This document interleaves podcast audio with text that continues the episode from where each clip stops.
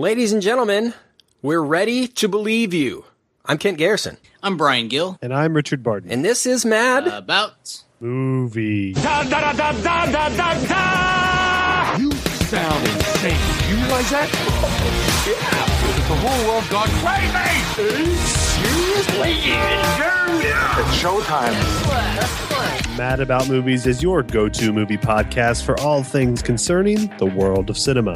We discuss movie news, movie rumors, and those ever important movie rumblings, and then we break it on down for our chosen movie of the week. Don't worry about spoilers, we will give you ample opportunity to turn us off before we get to spoiler territory. And make sure you stick around for the end of the show for our weekly recommends. Also, make sure you check out our website at madaboutmoviespodcast.com. Brian, this week's movie, nay, film of the week is. this week, we're going to be discussing 1984's Ghostbusters. Something strange in the neighborhood. Who you gonna call? 30th anniversary of Ghostbusters, guys. Boom. Boom. Yeah, if you're if you're worried about spoilers for this movie, I'm going to have to ask you to reevaluate your life. Yes, just do that anyway. It's always good to do that. but so, big re release this weekend of Ghostbusters in theaters.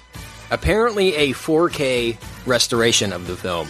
Yeah. And I, I don't know if that's that's possible even. Uh, I'm not going to believe that until I see it.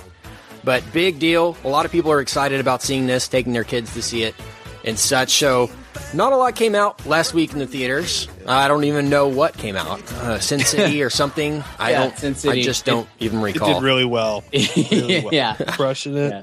Did it? No, really. How much did it make? I don't. I Oh, didn't- it's the Seven biggest million bomb. dollars. Yeah. Yeah. one of the seven biggest mil. bombs ever. Wow. Yeah. Wow. Yeah. On a 70 million budget. It, Yeah. uh, so it made a tenth of it back. So Wow. Guardians te- jump back up to number one, Kent. That's great. That's great yeah. to hear. I saw that Guardians was the biggest movie of the summer domestically. Yep. Uh, of the year, I think, domestically for uh, in the U.S. So that's great. Turtles has made 148. Wow. domestically. That's Yeah. nuts. This week's Uh, box office was Guardians 1, Turtles 2, If I Stay, the Chloe Grace Moretz movie at 3. Wow. And uh, Sin City finished 8th. Wow, wow, wow, wow. So Yeah. maybe we can all just Turtles- be done with Robert Rodriguez and move on. Yeah.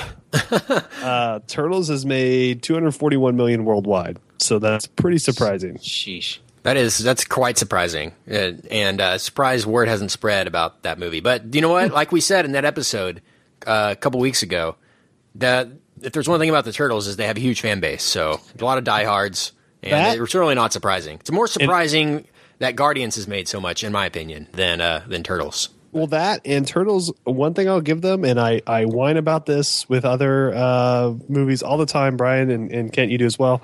Turtles released at the exact right week. Yeah. Yeah. Like They did. no one, no one rarely gets it as right as they did. That was the perfect, perfect week to come out. They've been able to just kind of sail in that number two, number one spot for like three weeks now, and good for them. I mean, that was really smart. That's a perfect August movie. Yeah, and I don't think it'll be knocked off this week. It'll be in the top five at least for the next three or four weeks. I would say. Yeah. Yep. that and Guardians. Nothing really of note coming out. Maybe Ghostbusters will have a big showing. That'd be uh, awesome. this weekend. That would be cool to see. But Ghostbusters this weekend coming out, so we thought it was appropriate to do a little throwback episode for everybody so that they can go see the movie, come out of the theater, throw on our podcast, and have a good old rockin' time like you do. So, big time, big time anticipation for this episode. And we're so excited about it that we've brought in our very special guest, friend of the podcast, a person that's been on the show before and had a had a huge impact on all of our lives. Very memorable episode. Very memorable experience. Uh, I want to welcome again to the Mad About Movies podcast our friend Mr. Jason Davidson. Good to have First ever two-time guest, right? I know, and, and I'm here for 101. I, I feel like I'm I'm I'm right here at the beginning of the end. It's very exciting. you. Good way to put it. Good way to put it. well, it's good to have you. And we we had you last time on our Need for Speed episode, and you know mm-hmm. people are still talking about that movie.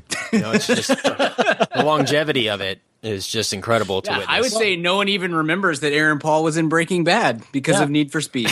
well, I saw him at the Emmys the other night, and I can only assume it was for Need for Speed. Somehow, it was nominated for an Emmy. Yeah. It Incredible. was just so good. They needed to honor it uh, immediately. Couldn't wait for the Oscars next year. Yeah. Well, they might have mistaken it for a made-for-TV film, and that's why it's up there. I'm not sure. Good point. So I understand you, Mr. Davidson, are a big Ghostbusters fan. I am a I am a huge Ghostbusters fan. Uh, you know, uh, a lot of people, you know, you guys will say this too. It's that idea of, you know, I say Star Wars is the movie I've seen the most times, but what it probably really is, uh, well, in my case, I think Now you see me? Ghost. Well, now you see me. I mean, that's kind of a daily ritual thing. Yeah, check back with me in five or six years. Yeah, no, but I, I as much as I love Star Wars, as much as I proclaim it the my my favorite movie of all time, I have seen Ghostbusters more times than probably any other movie I've ever seen. Wow. Well, I hate Ghostbusters, so this is going to be an awesome podcast. Uh, I'm excited to talk on- about it. Yeah, we baited you to come on this episode, and we're just going to bash on it. Outstanding. Should be a good debate. I'm excited well, for in that it. case, I hate MacGruber. That's- Whoa, Not cool, too man. far. Not It's cool. just it's just not true. It's it's just not true. This was friendly joking around. You just really took it too far. Mm. yeah, it's like making fun of Brian's kid. episode 101. Thank you for for being here. It is a monumental occasion. Last week we had our 100th episode jamboree, and so I hope all of our listeners have gotten a chance to listen to that, in which we all revealed our top 10 favorite movies of all time, our individual top 10 lists. Uh, jamboree, I love that word. It makes everything sound fun. And we got some great emails and tweets from people. We do. Uh, we appreciate that for for the 100th episode. Thank uh, you know, congratulating us and all of that. So every one of those is appreciated, and uh, we've got a few that we're going to read and talk about on on here. But uh, Right. for those of you that we won't, uh, we we just want to let you know in mass that we uh, we appreciate the listening for 100 episodes. Very nice of you. Yeah, we got numerous tweets and in emails and messages and things. So thank everybody. You know, people just saying congrats on 100. Uh, hope you guys keep still making podcasts. So that means a lot. So if you did that, big shout out to you. Someone FedExed me a box that said "Congratulations on 100 episodes," and I opened it. and It was just a human head, and I don't know what Is that a compliment or I don't know. I Yeah. don't know, you know, because this is worldwide, so there's different cultures and things like that. I don't know, but uh thank you. Now, Richard in that episode, he he challenged our listeners to Sure. to send in what's the weirdest thing you've ever done while listening to the Mad About Movies podcast, and we got uh, some crazy responses. And the craziest one, I believe, Richard, you have prepared and you would like to read on the air, if I'm not mistaken. Yeah, I can read it. I can read it if you'd like. It says, "Hello, Brian, Kent, and Richard." Not Jason. I add parenthetically. Uh, my name is Colin Langenderfer. I, I hopefully I'm I'm not butchering that. Langenderfer. Uh, and the weirdest thing I do while listening to Mad About Movies podcast is actually pretty normal to me. But as a side business, I'm a reptile handler for productions here in the Chicagoland area. I supply companies with reptiles and other exotics for independent films, commercials, photo shoots, and themed events. But that being said, I feed and clean 14 foot pythons, 5 foot monitor lizards, and venomous tarantulas while I'm laughing and listening to your podcast. You guys help me pass the time and make me look forward to the not so glamorous part of my job. I can't wait for the 200th episode. Keep it up, guys there's really only response to that. I, he must be in tremendous, tremendous shape because uh, we all know it's easy to stay in shape when you're carrying around 14 foot pythons. Yes, MacGruber did teach us all that. You're absolutely correct. But no, that one wins. If any of our listeners Yeah, do yeah. something more interesting than carrying around five foot monitor lizards while listening to our, Yeah. our podcast, feel free to send that in. We would love to read it. I, I might add, I don't know uh, how great of an idea it is to be laughing and listening to a podcast while ha- handling venomous tarantulas. Yeah, yeah. We all know how spiders like to climb inside people's mouths, so I would just keep that close. yeah. Awesome. Just- or at least listen to the Nerdist while you do that. So you can- Best of both worlds. Gosh. You know what? Speaking of the Nerdist, I, I was watching the Doctor Who premiere of the mm-hmm. new Doctor Who series with Peter Capaldi. Right? Pre pre show comes on. Guess who's the host? Of course. Chris Yeah. Hardwick. It's like why? Why? I told he- you I got confused for him, right? When I was in Vegas by three very lovely women. Thought I was We him. had to talk you down from the roof when you No, you were going to kill yourself Not- afterwards. yeah, because he's like 42. I'm tw- at the time I was like 26, and uh, very nice girls, but would not not in a joking way. Like you look like Chris Hardwick, like would not take no for an answer that I wasn't. I was like, how drunk do you have to be? But uh, thank you.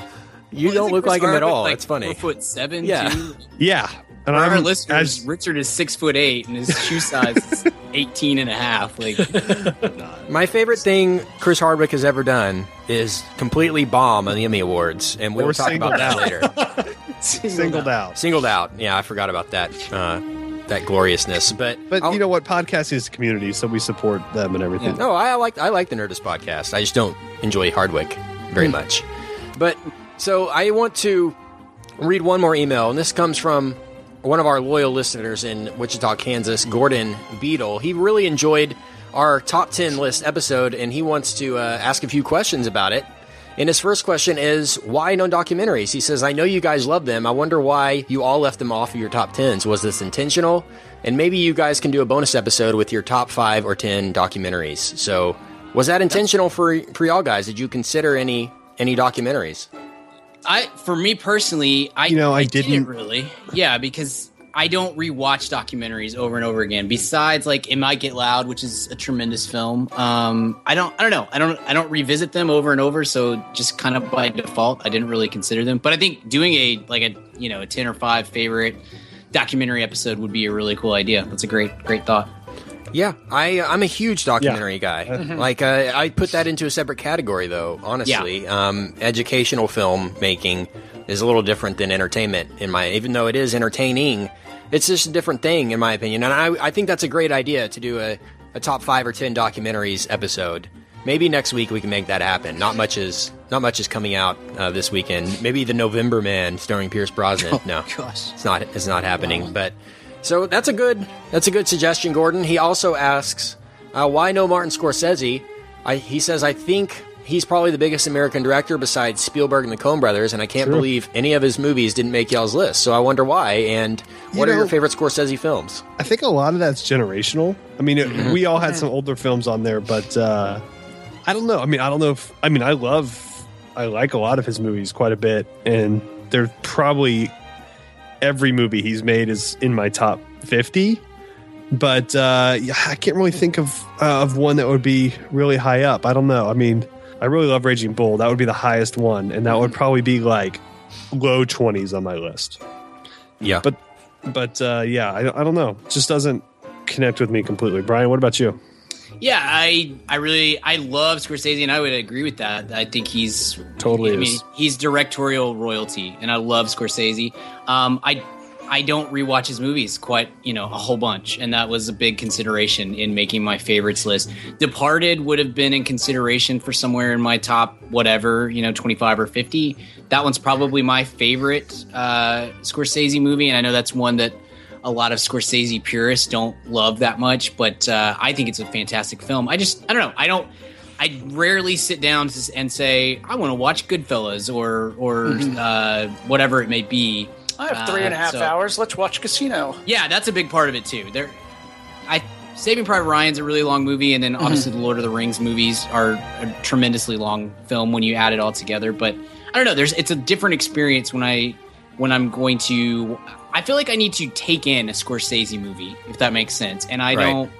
I don't really have a lot of time these days to sit down and take in a movie. I guess would be my defense on that. Yeah, my uh, this this just reinforces the fact that it's a top 10 favorite movies list, not a top 10 Right. best movies list. I'm Uh, yeah. sure sure if we did a top 10 best movies that Scorsese's name would come up multiple times uh, in those lists. And uh and he also asks, why not The Godfather? He says, thank you, but don't get me wrong, I love this movie, but I feel like every time people try to talk about their favorite movies, somebody always brings up The Godfather.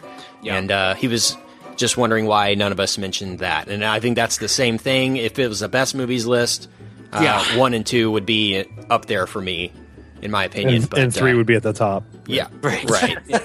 well, Sofia, I mean, Yeah, she's wonderful. Woman Crush Wednesday, right there. it's true that The Godfather is one of the greatest movies ever. It's just like Brian said. I take rewatchability into account. I'm not. I don't watch The Godfather every day. It's a Yeah. four-hour, almost four-hour movie or something, so I can't uh, can't really take that in. But it's up there as far as the best movies of all time. There's no denying that. And So- I, I like going down on record that I have MacGruber in my top ten, but not Scorsese film or or Godfather. Yeah, I want that on my headstone when I die. it will be. Trust trust Right. us, it will be. It will be buried with all of your uh, your MacGruber outfit. So if you ever Yeah.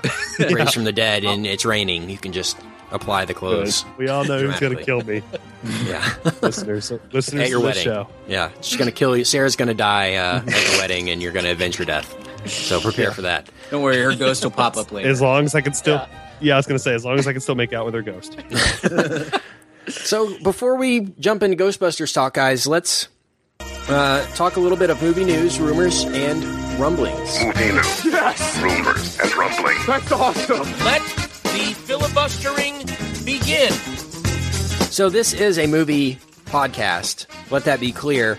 But a big award show was this past weekend, which involved a lot of our favorite movie stars, favorite personalities. The Emmy Awards, 66th annual Emmy Awards, was this past Sunday, and uh, a lot of people were talking about it. Uh, made headlines in all entertainment uh, avenues over the over the past few days, and I think we should talk about this because we've done multiple episodes, rants and raves episodes, we like to call them, over the past year of numerous things uh, that won awards that were nominated in this. So we're just going to go quickly over the over the winners, losers here. Uh, let's give our initial thoughts on the ceremony itself. I guess the the host this year was Seth Meyers, whom we are all big fans of on on Saturday Night Live, but uh, has really not really made a name for himself in the late night venture that he is is currently in, in my opinion.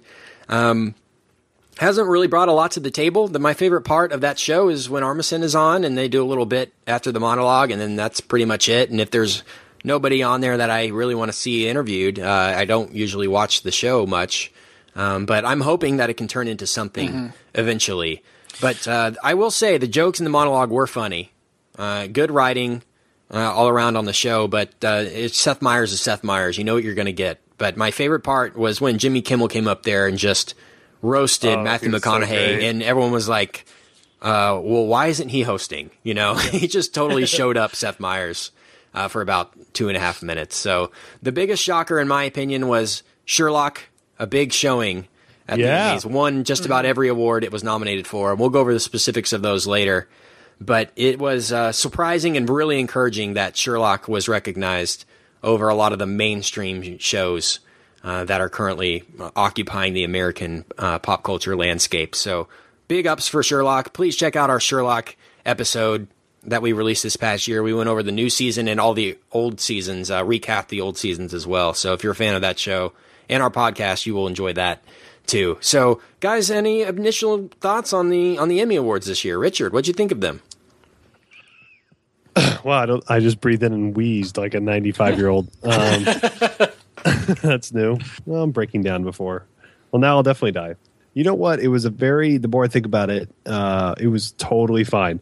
I think Myers did a decent job. His joke delivery still is awkward. He like grins through the jokes, um, but he moved the show along really well. It was really well paced. It was pretty well produced. I hated the one thing I hated was my favorite thing every year is when they do the best writing in, in a variety show, and then all the different uh, writing staffs from the different late night shows do a little bit. They didn't have that this year, which was Yeah. annoying. That's ridiculous. You know, overall the show ran well. Um, you're right. Uh, you know, Myers was shown up by some other comedians, but you know, to his credit, he kind of allowed other people to kind of step up and have their three or four minutes. Gervais was funny. Kimmel was obviously the highlight. Everyone hated that Colbert bit. I thought it was kind of funny just because he committed so hard, and a few other people were were fine. But uh, yeah, I, I I I thought it was perfectly good. It was over before ten o'clock our time here in the in the beautiful Central Time Zone, and uh, yeah, I didn't have. I really had no issues with it. I didn't think it was great. It obviously could have been much better, but it was like it, it was a forgettable. You know, Myers even said no one remembers that Emmys because it took place on a Monday, and no one will remember these Emmys. And the thing about the Emmys is like the same people win every year. pretty much. Yeah. And so you're just kind of used. They're just the same show. They had, kind of have a Groundhog Day feeling to it. Modern Family's going to win three awards. Breaking Bad's going to win three awards. Um, you know, so on and so forth from there. So it's it's not even any real surprises from there. Brian, Yeah, you know that you guys both mentioned the the term forgettable, and I think that's my biggest complaint. That this show, more than any of the other, more than any of the big award shows, needs a revamp, needs a facelift badly. Um, both in as far as the the governing board and the voting process, and just in the the show presentation. Like, there's just it felt like every time uh, you know Fallon was doing bits, Julie Louis Dreyfus was doing bits. Everybody, it felt like the actors were trying to spice it up a little bit and make it an enjoyable experience, and then the producers were just stifling it. And uh, I don't know, it it was a. ve- I, I watched it kind of rushed because I was behind in the viewing, so I was fast forwarding and stuff, and that that doesn't all you know that doesn't lend itself to a great viewing, but even still, like I just feel like there's a lot that could be done to make that an enjoyable, more engaging show than it is. And it probably starts with Myers because I love Myers, uh, but I don't. I don't know. There's just something off with him right now, and I don't know if it's just he's uncomfortable with the show that he's on at this point, or if it's just you know a maturity step that he just hasn't quite gotten to, or whatever. But uh, he was it just didn't work for me. The jokes were really well written, but his delivery was not great, and I don't think that helped set the stage for uh, an enjoyable show, in my opinion. Yeah, it just it really shows how badly NBC wants Myers to work and how much they want that to be like the next Yeah. big thing. Yeah. And Katherine Heigl, uh, who they're just shoving down our, our throats like crazy. You can go ahead and give up on that one. Yeah. that's not happening. NBC. Jason, Yeah. did you uh, did you watch the Emmys?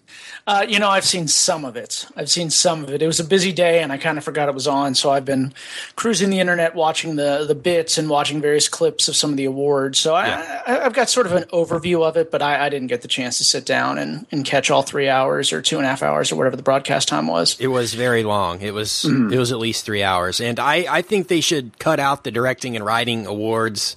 Um, even though personally I'm interested in those awards, I just think the general public really doesn't care who wrote True Detective. Mm-hmm. You know, um, that could make the pacing go a little bit faster. Maybe. Well, the legal the legal system may care who actually wrote True Detective, but Well, I'm sure they do. the public does. I'm sure they do. So let's go over these winners real quick. Or the, let's start with the more significant awards here. Outstanding drama series nominees were True Detective, Mad Men, House of Cards, Game of Thrones, Downton Abbey. Uh, surprising nomination there, and uh, and Breaking Bad, which won.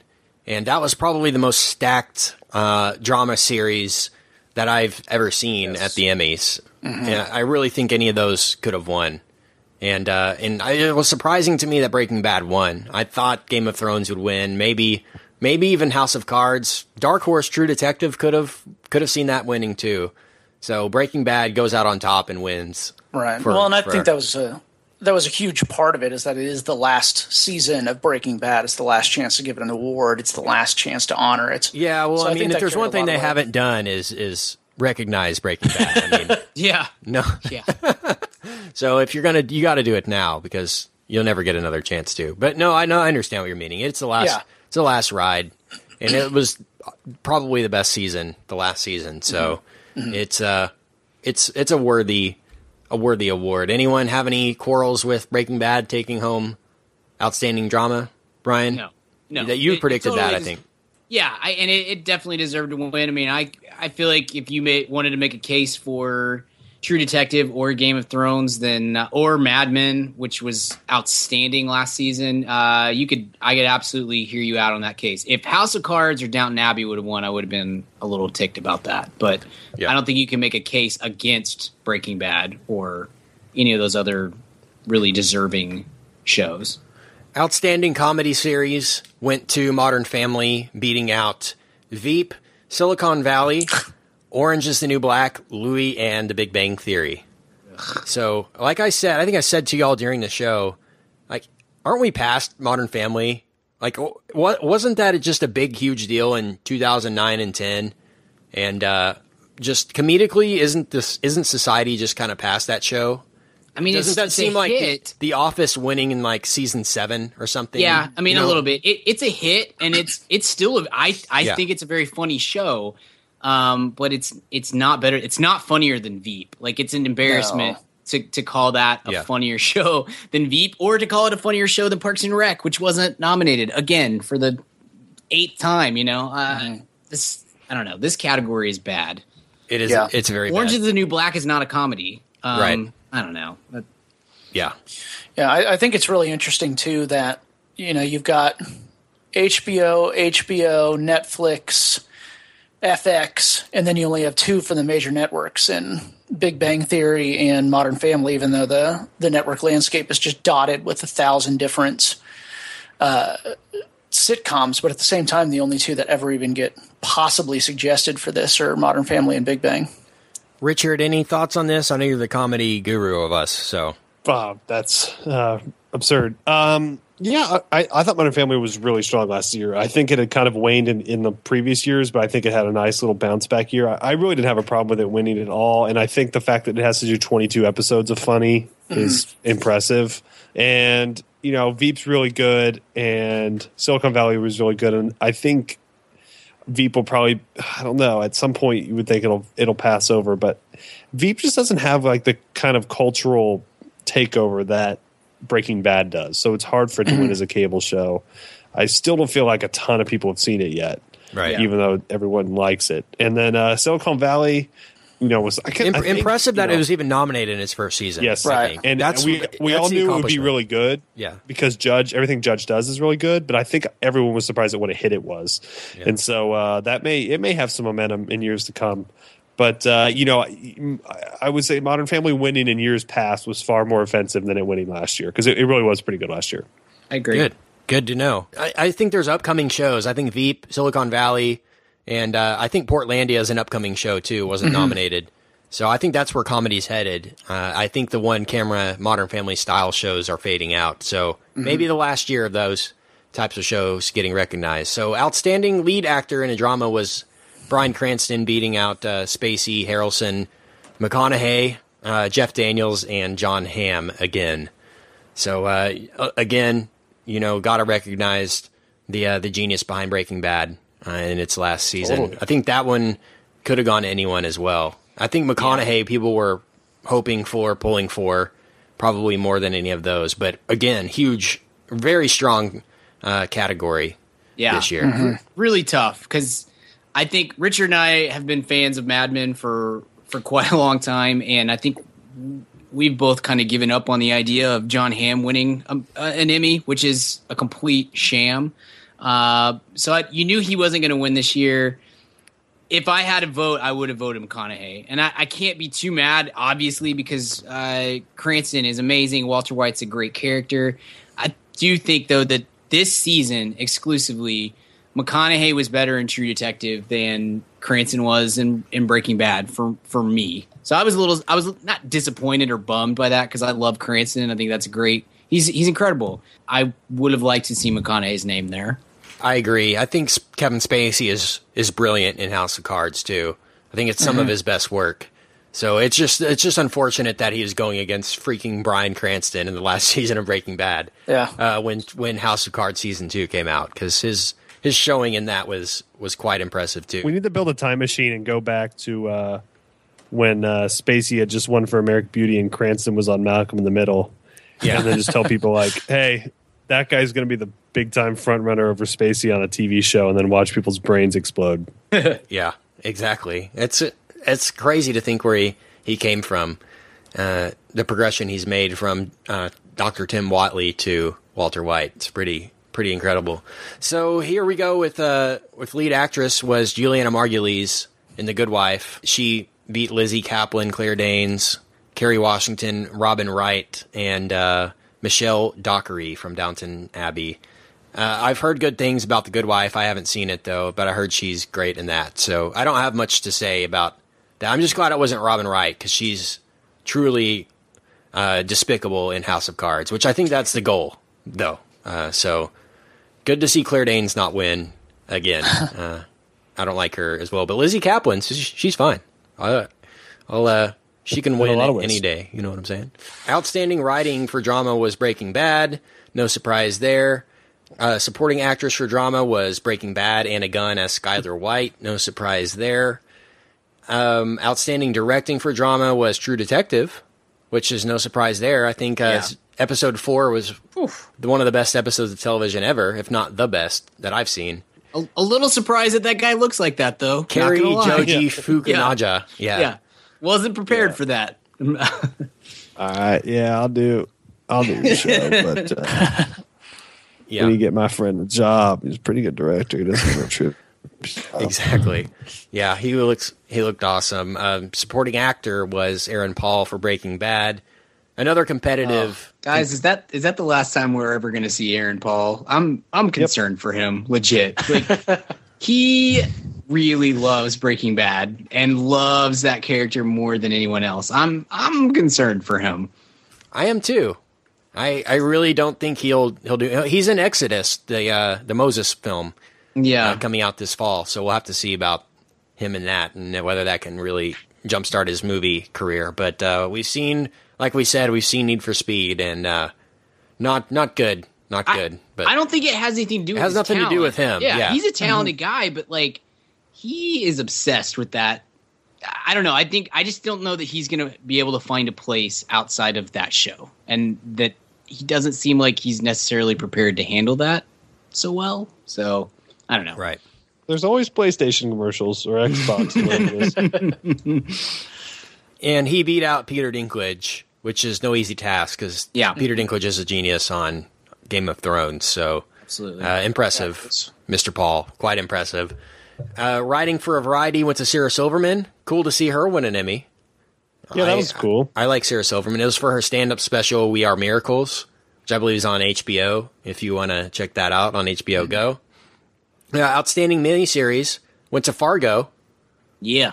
It was uh, it was quite the show. Richard still hasn't hasn't seen Fargo. Jason, did you did you watch the show? I still have like two left sitting on the DVR, so I've watched most of it. Big fan? Oh yeah, it's incredible, man. Yeah. But I'm a, I'm a huge Martin Freeman fan and a, a huge fan of the original movie, which I know you are too. So I Right. mean, I was all in on Fargo, you know, from concept. Yeah. Lead actor in a in a miniseries went to Benedict Cumberbatch as Sherlock, and uh, also nominated was Billy Bob Thornton from Fargo, Martin Freeman from Fargo, and uh, Idris Elba from Luther. And so and Chiwetel for Dancing on the Edge, and also our our Now You See Me friend Mark Ruffalo for The Normal Heart. So impressive to see Benedict Cumberbatch win, totally deserving. He's awesome in Sherlock as Sherlock. I saw. I watched the normal heart. It was weird at the end when the people died of, of HIV/AIDS and they just got on a carousel. That was Rode off. They jumped on it. It was a moving carousel. That's what it was. It was a weird ending. Yeah. weird They, ending. they were magic. Don't worry about Yeah. it. Outstanding supporting actor in a miniseries was uh, was Martin Freeman uh, for Sherlock. So they both they won both of the acting awards for their categories. Uh, really cool. Colin Hanks also nominated for Fargo, and uh, a lot of Normal Heart uh, people nominated in that category as Yeah. well. The rest of the cast. It's interesting to see Martin Freeman win for Sherlock and not Fargo because I feel like uh, he got a lot more recognition last year for Fargo and his performance in that, but he was going against Benedict in that uh, in that stuff. So that's all the really uh, really big awards here. We have outstanding writing for miniseries, which went to Sherlock. His Last Vow, which was our favorite, I believe, our mm-hmm. favorite episode in that mm-hmm. series. So Julia Louis Dreyfus won for Veep. Outstanding lead actress in a comedy, uh, American Treasure. Julia Louis Treasure, Dreyfus, yeah. I should Yeah. say, Best best bit of the whole night too. Her Yes. and Oh, yeah. Cranston. Yeah. That was awesome. making out like for five minutes, no Yeah. joke. Uh, but just the setup to that, yeah. with, you know, the the guy who was on Seinfeld. That was that was a great. That was a well designed bit. And the setup was great because they knew she was going to win. Like Yeah. the whole setup would only work if she won the award and walked up there to do her acceptance Right. speech. so it's like, well, hey, when you win this award, let's do that. You know, Yeah. Like it, there was no doubt that she would win. She was facing um, Melissa McCarthy from uh, from Mike and Molly, Lena Dunham, Amy Poehler, and Taylor Schilling. So the the the freaking Meryl Streep of TV. Yeah, Uh, and the first woman ever to win for three separate shows. Uh, so that's quite impressive as well. Uh, Jim Parsons won for The Big Bang Theory for for lead actor, beating Louis and uh, Gervais. Matt LeBlanc, who's apparently still on television, and uh, William H Macy from Shameless. So that that category drove me nuts Yeah. because I I don't care necessarily that Parsons won the Emmy. That doesn't bother me so much. What bothers me is that there are a lot of funny peop- funny guys on TV, and it's like we got Louis, we got Parsons, and then Mm-hmm. a bunch of people who aren't in comedies. Shameless is not a comedy. House of Cards Right. is a or House of uh, Lies, Lies. is a brutal, terrible show. Like you can't find a spot for Nick Offerman in this list somewhere, or Mm-hmm. Samberg, or something. Like ah, I don't understand what was even happening in that category. It, it was good though that Parsons gave his speech in character. he it was great speech because he was honestly like, "I'm sorry, guys. I really am. They just keep giving me these awards." Uh, yeah, There's no accounting for taste. Yes, he did that exact same thing the last year that uh, that Carell was up for an Emmy that he absolutely should have won, and Parsons won, and he stood up there for the whole time. Was like, "I'm so sorry." Like he was just genuinely, Good, good. I don't deserve to be here. Sort of. Do you remember uh, when Spader won for the during the last year of Sopranos? Have you ever seen that speech?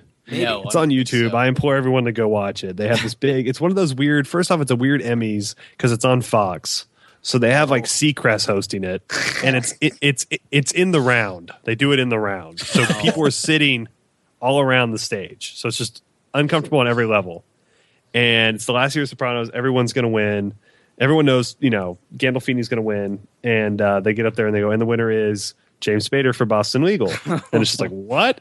And he gets up there and he's like, he like takes a moment, does the creepy Spader thing. He's like, I, uh, I feel as uh, though I just stole an award from the mob. and he kind of like yeah. Stares everyone down and then so that's funny. And then the best thing he did was he goes i've been to literally thousands of concerts and shows in my life and these are the worst seats i've ever had. And they just he just walked off. Like james spader ladies and gentlemen. Future AT James Spader for sure. And uh, so that's really it. We Ty Burrell won for supporting actor in a comedy, and uh, no surprise fine there. that. I like Ty Burrell. that's yeah, yeah That's He's- the best part of that show by far. Yeah. is Phil Oh, yeah. and uh, and Ed uh, O'Neill's character. ed o'neill yeah. and luke yeah, And- and, who and can't sarah act Hyland. at all, but he's hilarious in what he's doing. Yeah, and Louis C.K. Hyland's also a great part of that show Louis C.K. won for outstanding writing. He won another Emmy. I think he's won like eight or something for that show. There's one year. Remember the year where he won like every category he was in, and there was a picture of him just sitting in his chair, just surrounded by Emmys. he had like six Emmys or something in his chair with him. and Something trying hard to find a reason to be pissed off about it. Yeah, he's just like grinning ear to ear. Funny, really funny. So, so not a very memorable ceremony, but No. it- like we said, glad to see Sherlock get recognized. Uh, Fargo had the, led the most nominations along with Game of Thrones, which I think got shut out. Uh, I think Yeah. for Well, except for technical categories, but Will uh, that inherit? Do you think Game of Thrones will now that with Breaking Bad out of the picture, we've got the last year of Mad Men next year, but will you think Game of Thrones will kind of move into that spot of winning everything? I think so. I think Fargo and True Detective are going to be up there too next year. Yeah. Well, they're going to be. They're always yeah, but Fargo always goes in as a miniseries. Yeah, Yeah. you're right. You're right. Yeah, I, So- I think game. I, I want to hope that next year is Mad Men's year, um, but I do think the next, as far as like a dynasty goes, the, the closest thing we, we've got to that is is Game of Thrones. I think you're going to have a Yeah. year in the next couple of years where Game of Thrones, you know, essentially sleep sweeps the awards with all the Yeah. stuff that it's nominated in. Yeah. It's going to be a lot like uh, Return of the King, how they sort of Yes. wait till the third one to give it every award. right. Same Hopefully, fan base too. Yeah. Yeah. noticeably absent this year, and we can preach this all we want on the podcast. Doesn't mean it's going to mean anything in the end. The Americans clearly shut out Yes. this year. Uh, Margot Martindale got a nomination for supporting actress, I believe. Yeah, Yeah, that's such a joke, man. Yeah, she's in it Yeah. like Matthew Rhys should Yeah. be contending, not just nominated. He's incredible. Totally. Did uh did Sons get a single nomination? No, I don't think so. No, and it won't. FX gets screwed. It never will. Yeah. They have too many good shows. It's as if the the writers, I mean, the voters pick like pick about you know, know- one show per network or two shows mm, per network. You know, that's and- true. That there might be something to that because mm-hmm. AMC they just have to campaign for one or two shows, and so you know a lot of this is political. But FX has like seven. Mm-hmm. Right. You're right. Yeah, there there really might be some mileage to that. We'll have to Sun's see. problem is that Sutter can't keep his mouth shut, and so the the Emmys hate Kurt Sutter, and Kurt Sutter h- hates the Emmys, and that will never change. So that's And- the Sons of Anarchy issue. Yeah. So I'm hoping that the Americans comes on strong next year Yeah. and finally starts to get recognized. sure. Matthew Rhys, especially, he's Absolutely. he's fantastic. So, uh, guys, let's move on. And you want to nominate some American treasures? Sure thing.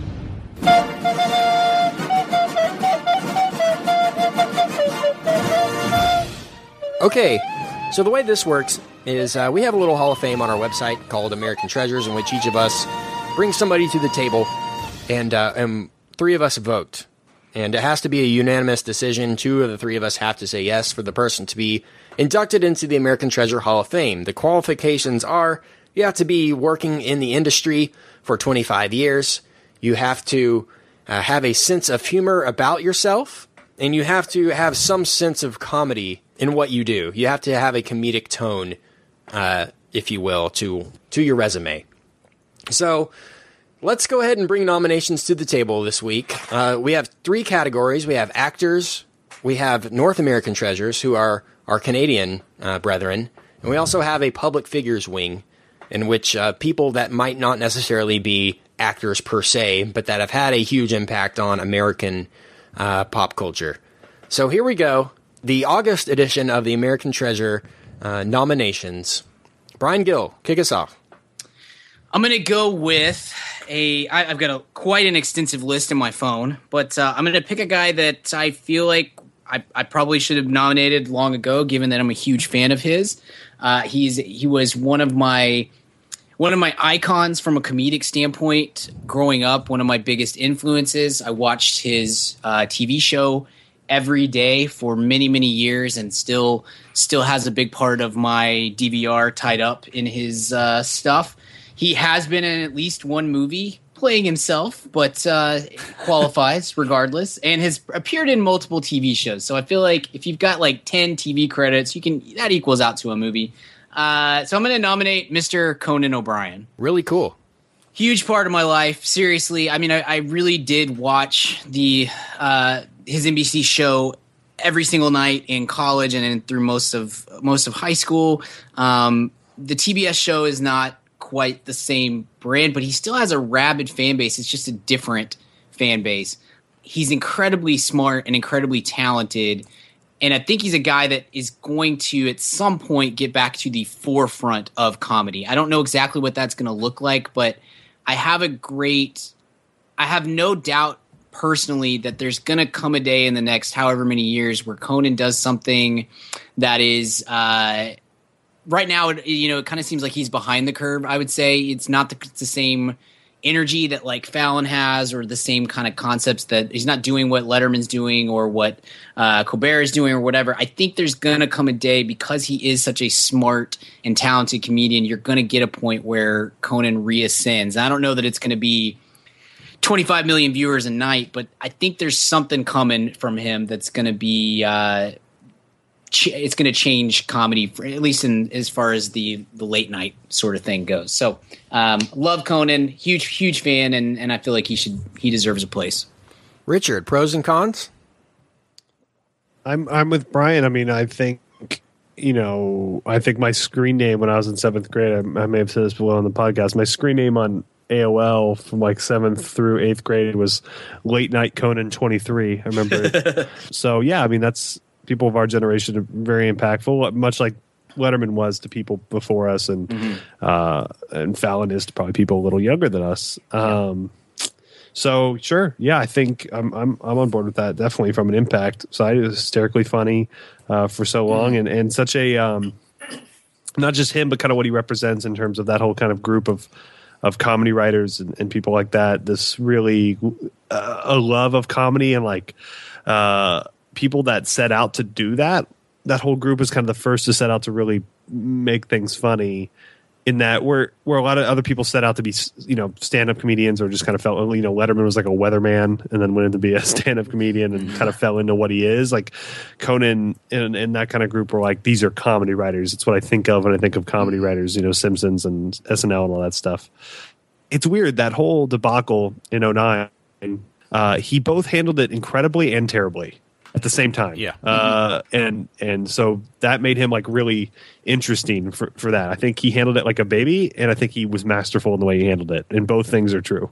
And uh, and I think I and it makes him like a really interesting person. But yeah, I'm on board. Man, I, I, I I freaking love Conan. One of the best moments of his career came in 09 or came after he he left the Tonight Show or was or was let go of the of the Tonight Show. He went on uh, the Late Show with David Letterman.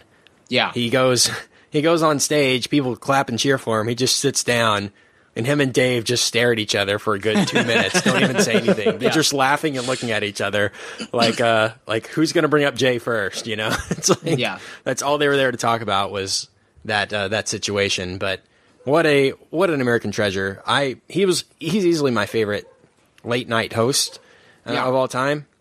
Uh, I was actually on the Conan O'Brien show, the one Really? late night show I ever did in my life. Nice. Uh, a musical guest. I was on there in 2008. So go Google that. But no, it, if if I was to choose one person to be on a late night show, I'm glad it was Conan. You know, I'm glad I Yeah. w- wasn't uh, on uh, on a random, you know, on Jay Leno or something because I don't really care for that guy. But he was super nice. Know, shook his hand. and he was, uh, you know, he was as nice as as everyone says. He's super. He's very tall, of course, but uh, just couldn't have been nicer to me and my friends. And uh, and it was super cool to be on his show. But you know, highlight of my life so far to be on that. So I have Very nothing cool. but support for him and uh, and what he does and his operation there. And that's that's now uh, moved to TBS. I agree, Brian. I think he's going to come on. He sort of already has with that Clueless Gamer series. He Yeah, does. He well- has a kind of a viral nature to it. Y- Yeah, and that serious jibber jabber, which he doesn't do nearly frequently enough, in my opinion, but I think that's the long form interview. I think he's a very good interview. He's always been a very, very good at that aspect of it. I think that's something that I could definitely see him moving forward with in a larger role at some point when he gets tired of doing the TBS thing. Serious Jibber Jabber is awesome, and it's really, really an interesting concept. It's it's a lot like you know inside the actor studio, but with from a slightly more comedic standpoint, I guess. And I think that's something that you could definitely see him doing. It's Charlie forward. Rose meets Yeah, that's yeah. He has the musical ability too, like like Fallon does. He just doesn't really use it as much as Fallon does, but he plays guitar brilliantly yeah, and stuff. So that should be noted as well in that. But uh, my vote is yes. Richard, your vote is yes. yeah, I'm, I'm gonna, assuming. I'm gonna yeah, let's go yes, yes. Jason, you like Conan? Jason, we don't care. Just asking. I love Cohen. Conan. Uh, he would absolutely get a yes from me if I had a vote. But yeah, I love Okay. Conan. You Great. don't. So get rid of it. yeah. Don't forget. So now, uh, American Treasure, Conan O'Brien. Boom. Boom. I'm So gonna- before you move on, Ken, Yeah. I so I'm looking at Conan's IMDb page, and uh, I, I see in the self section there's a documentary coming up featuring Conan O'Brien in an uncredited role called Nowitzki, the Perfect Shot or Der Perfect Werf. So there is a Oh. documentary about Dirk oh. Nowitzki heading our way later this year, in which Conan O'Brien makes an appearance. So I don't understand what that's about, but I am really excited. I'm going to start crying as we speak. and the the Conan Dallas week last year. Yeah, maybe the I'm best sure that's week. what it is. Yeah, Maybe I'm the sure- best week of late night television in the past five years. I'm not even kidding. Not just because it was in Dallas, but just the bits he did. Yeah, he went and sold Mary Kay makeup door to door, and it was genius. It was And. Dirk's appearance was so good. Yeah, it was. So. SNL really, really messed up not having Dirk host right after the Mavs won the title because there was a lockout that year. Dirk is a really funny dude. That would have been a hilarious episode. You're right. So I'm going to bring to the table a public figure as well. Uh, this is a person who's contributed in multiple aspects of culture. Uh, he's really dominated every area that he has um, that he's attempted. He's been active uh, in his profession uh, since 1982, and he has uh, done multiple things, and he has transformed the industries in which he has uh, pursued. So I'm going to bring to the table from Warren, Ohio, American treasure Dave Grohl. Oh, Nice. nice. Yay, Make your case, Brian? sir. Okay, I'll make my case. Yeah, Um, make your case. Well, he he started out in a, of course, a a, a punk band called Scream uh, in 1986 as their drummer, and eventually uh, moved to Seattle and made his way uh, into uh, the band called Nirvana. Might have heard of them.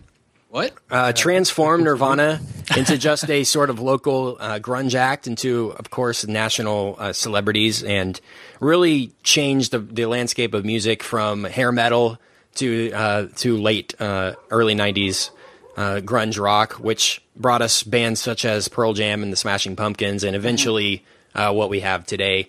But I, I attribute all that success of Nirvana to Dave Grohl. I mean, Kurt was just floored with with Dave's ability to drum and brought him into the band, and uh, you know, Nevermind came out shortly thereafter, and the rest is history.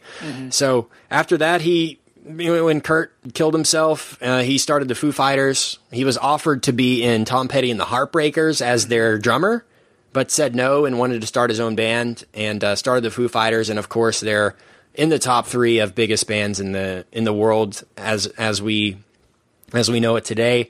Also has appeared on SNL numerous times in numerous cameos in skits, uh, doing comedic things. He's an extremely funny person. He's made cameos in movies such as The Muppets, which we were big Yes. fans of. Had a great little role in that as the drummer of the Muppets. But uh, also a, a accomplished filmmaker made a spectacular documentary called Sound City, which I will recommend again right now. And all, all you know has drums for many uh, different bands, Queens of the Stone Age, uh, a, a side project called Them Crooked Vultures with uh, John Paul Jones from Zeppelin and uh, and the singer from this uh, from Queens as well. But uh, you know, just really has done everything that he's wanted to do and has succeeded at it. And his personality, I've just heard from you know the world has said if you meet Dave Grohl, he will treat you like you're his best friend. Just couldn't be a nicer person. And uh, that's what really matters. Huge sense of humor about himself, that's for sure. Can laugh at himself, and uh, just every time I see him, I get happy. And uh, definitely an American treasure. I saw him in actually Richard sent us a skit today on SNL from SNL of a wedding that featured Will Forte. And the next video up on like the auto playlist was one where Fred Armisen sings for a church, like a wedding band, and uh, Dave Grohl's the drummer, and it's just a hardcore punk band singing at a wedding, and it's it's quite funny. So you should look that up. But uh, as soon as he came on, I was like, oh yeah, American Treasure, Dave Grohl. That's hundred percent. So that's my case. But uh, I think Dave Grohl is an American treasure. Uh, maybe the first musician we've inducted, if I'm not mistaken, into the American Treasure Hall of Fame at at this point. Well, But, uh, besides the FGL Bros. besides Florida Georgia Line, which are pending. Yeah. When once they hit 25 years Yeah. of of greatness, we'll see. Yeah, so that's about 25 years away. Yeah.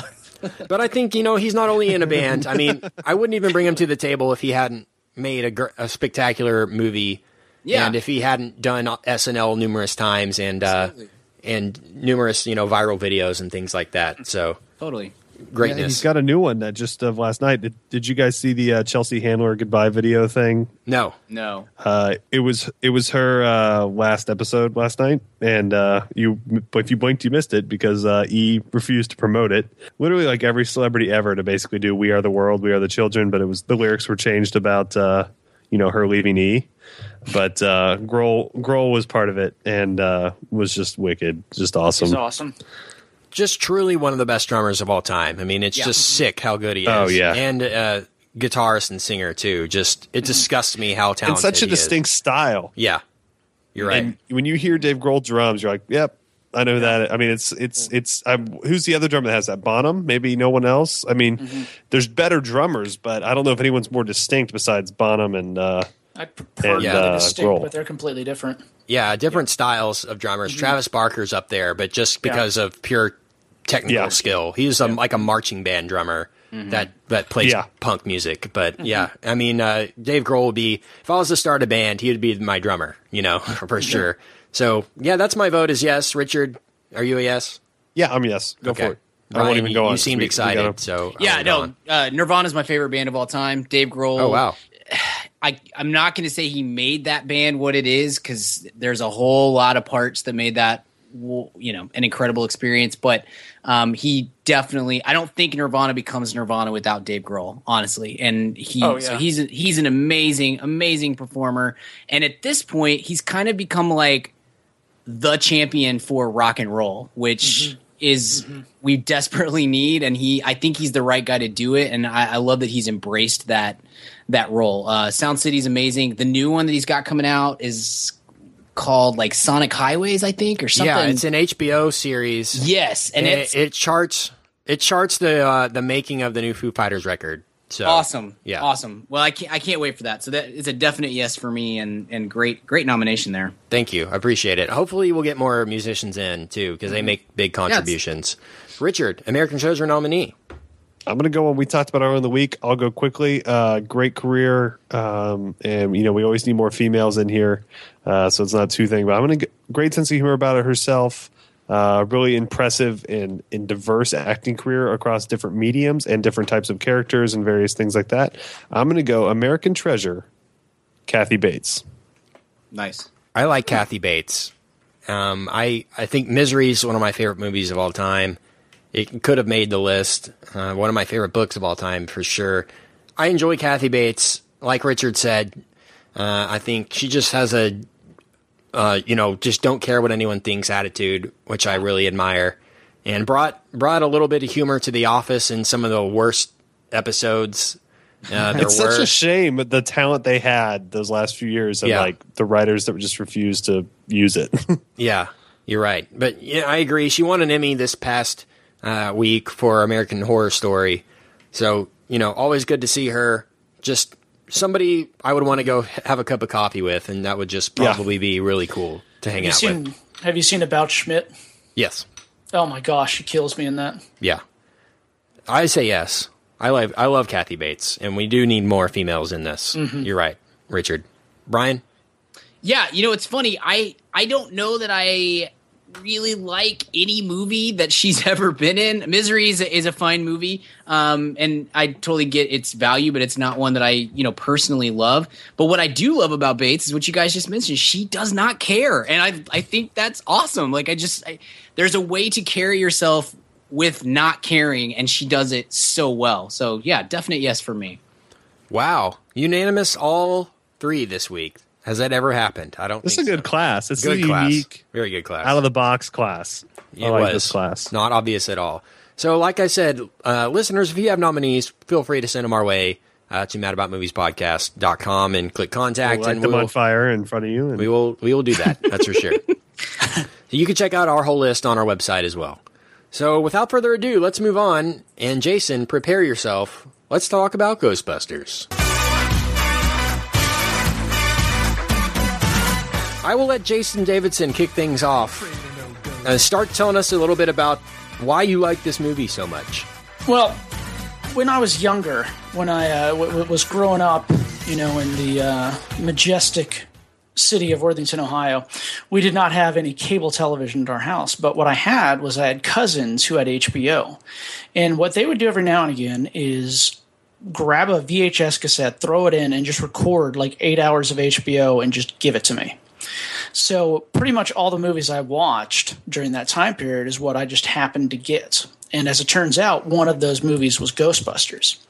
So I had this limited pool of movies to draw from, and out of that pool was this amazing movie, Ghostbusters. So I just watched it again and again and again and again.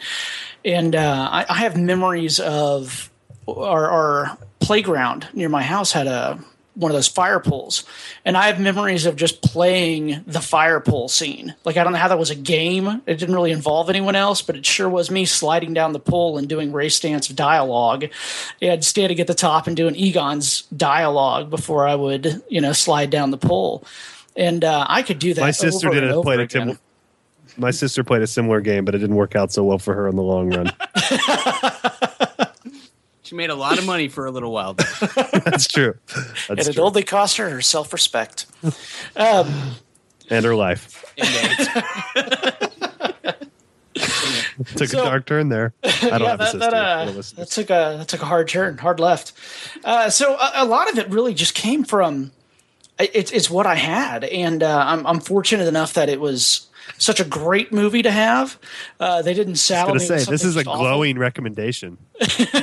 Why do you love Ghostbusters so much? It was the only Yeah. movie I saw. well, but but hang on, hang on. Uh, that's why I had so much exposure to it. But then over the years, it's just incredible. It's just such a good movie. I don't know how many details you, you want me to get into right here, but you know, uh, one thing that I love about the movie is that. Um, everyone is all in for for every single scene. It's it's one of those amazing movies that what whatever's happening on screen, it's incredible. Uh, Dan Aykroyd and Harold Ramis and Bill Murray are just incredible. And in every single moment of that they're completely dialed into the moment. They're always interacting with each other. Everywhere you look on the screen something awesome is happening. Uh, there's not a bad moment in it. And all of that, of course, is, is is secondary to the fact that it's just really, really funny. Uh, I think it's held up in the in the 30 years since it originally uh, hit our theaters.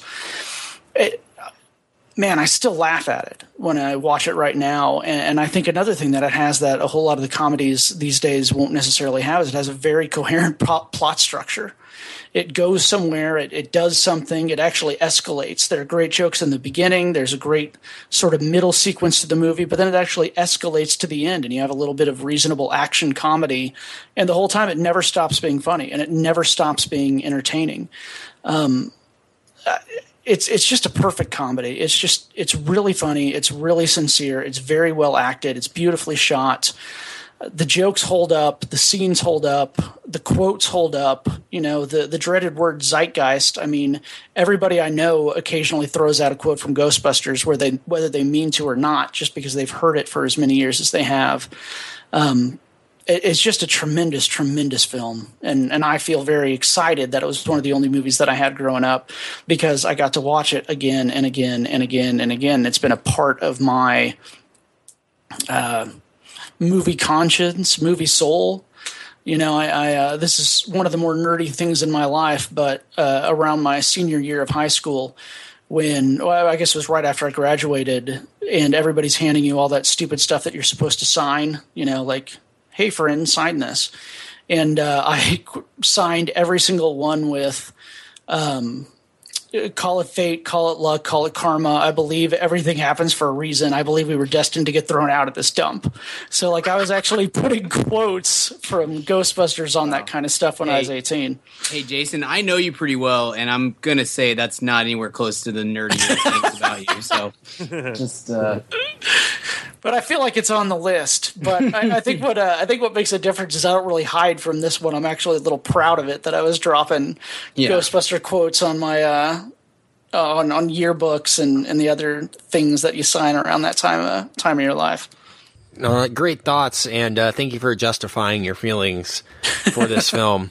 Um, it's interesting. I I hadn't really watched this movie in sort of a critical eye before. You know, I I had grown up grown up watching it uh, off and on. You know, every few years I would watch it. I do own the movie, but um, I hadn't really watched it in a critical eye. Man, it holds up quite well.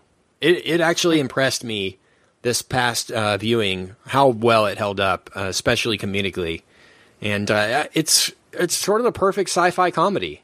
You know, it's uh, it's both sci-fi and com. I don't think a movie has really uh, equaled that until maybe that first Men in Black movie sort of captured that same tone uh, as far as you know a straight sci-fi comedy uh, that that captured the attention of everybody one summer up to up to And the Evolution with Duchovny and Orlando Jones. Yeah, you're right Wild West, of course, too. wild wild west uh, Wild, excuse Wild you West. Sorry, get, get it right. have some I was thinking of the prequel. The prequel. right so I, I mean up until 1990 this was the highest grossing comedy of all time Wow. Uh, 1990 is when home alone came out which eventually beat Ah, it yeah. And Yeah. uh, but I mean, this was an absolutely huge movie. It justified a sequel that got made. Not to say the sequel is better, but if you're going to make a sequel to any movie, probably the highest comedy, grossing comedy of all time would be uh, worthy of it.